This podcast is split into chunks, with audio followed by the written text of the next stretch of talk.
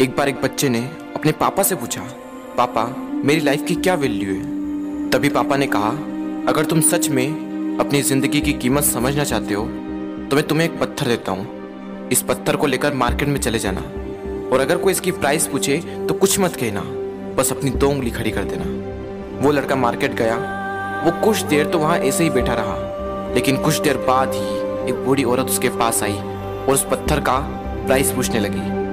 वो लड़का एकदम चुप रहा। उसने कुछ नहीं कहा और अपनी दो उंगलियाँ खड़ी कर दी। तभी वो बूढ़ी औरत बोली, दो सौ रुपये ठीक है, इस पत्थर को मैं तुमसे खरीद लूँगी।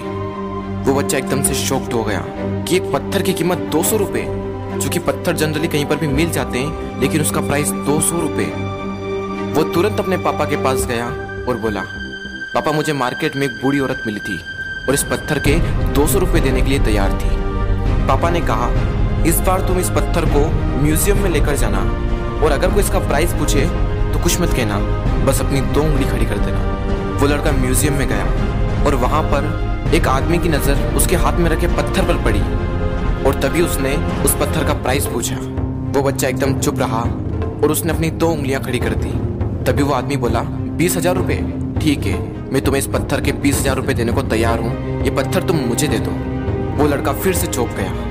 और जाकर अपने पापा से कहा, पापा, म्यूज़ियम में मुझे एक आदमी मिला था और इस पत्थर के बीस हज़ार रुपये देने को तैयार था। तभी उसके पापा ने कहा, अब मैं तुम्हें आखिरी जगह भेजने जा रहा हूँ और अब तुम्हें जाना है कीमती पत्थरों की दुकान पर।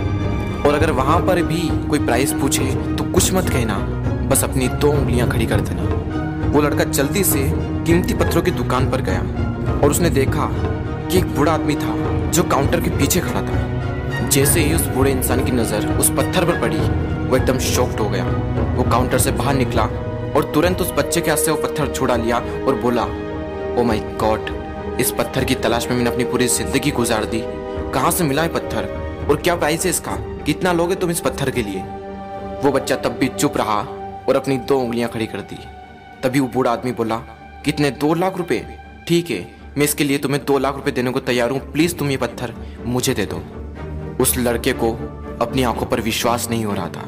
वो जल्दी से अपने पापा के पास पहुँचा और बोला, पापा, वो बूढ़ा आदमी इसके लिए दो लाख रुपए देने को तैयार है। तभी उसके पापा ने कहा, क्या तुम अब समझे अपनी लाइफ की वैल्यू आपकी लाइफ की वैल्यू इस बात पर डिपेंड करती है कि आप अपने आप को कहाँ रखते हैं? ये आपको डिसाइड करना है कि आपको दो सौ रुपए का पत्थर बनना है या फिर दो लाख रुपए का। ज़िंदगी में कई सारे ऐसे लोग होते हैं जो आपसे बहुत प्यार करते हैं। उनके लिए आप सब कुछ है। और कुछ लोग ऐसे भी होते हैं, जो आपको सिर्फ़ एक वस्तु के रूप में उपयोग करेंगे। उनके लिए आप कुछ भी नहीं हो। ये आपके ऊपर डिपेंड करता है कि आपकी लाइफ की वैल्यू क्या होगी।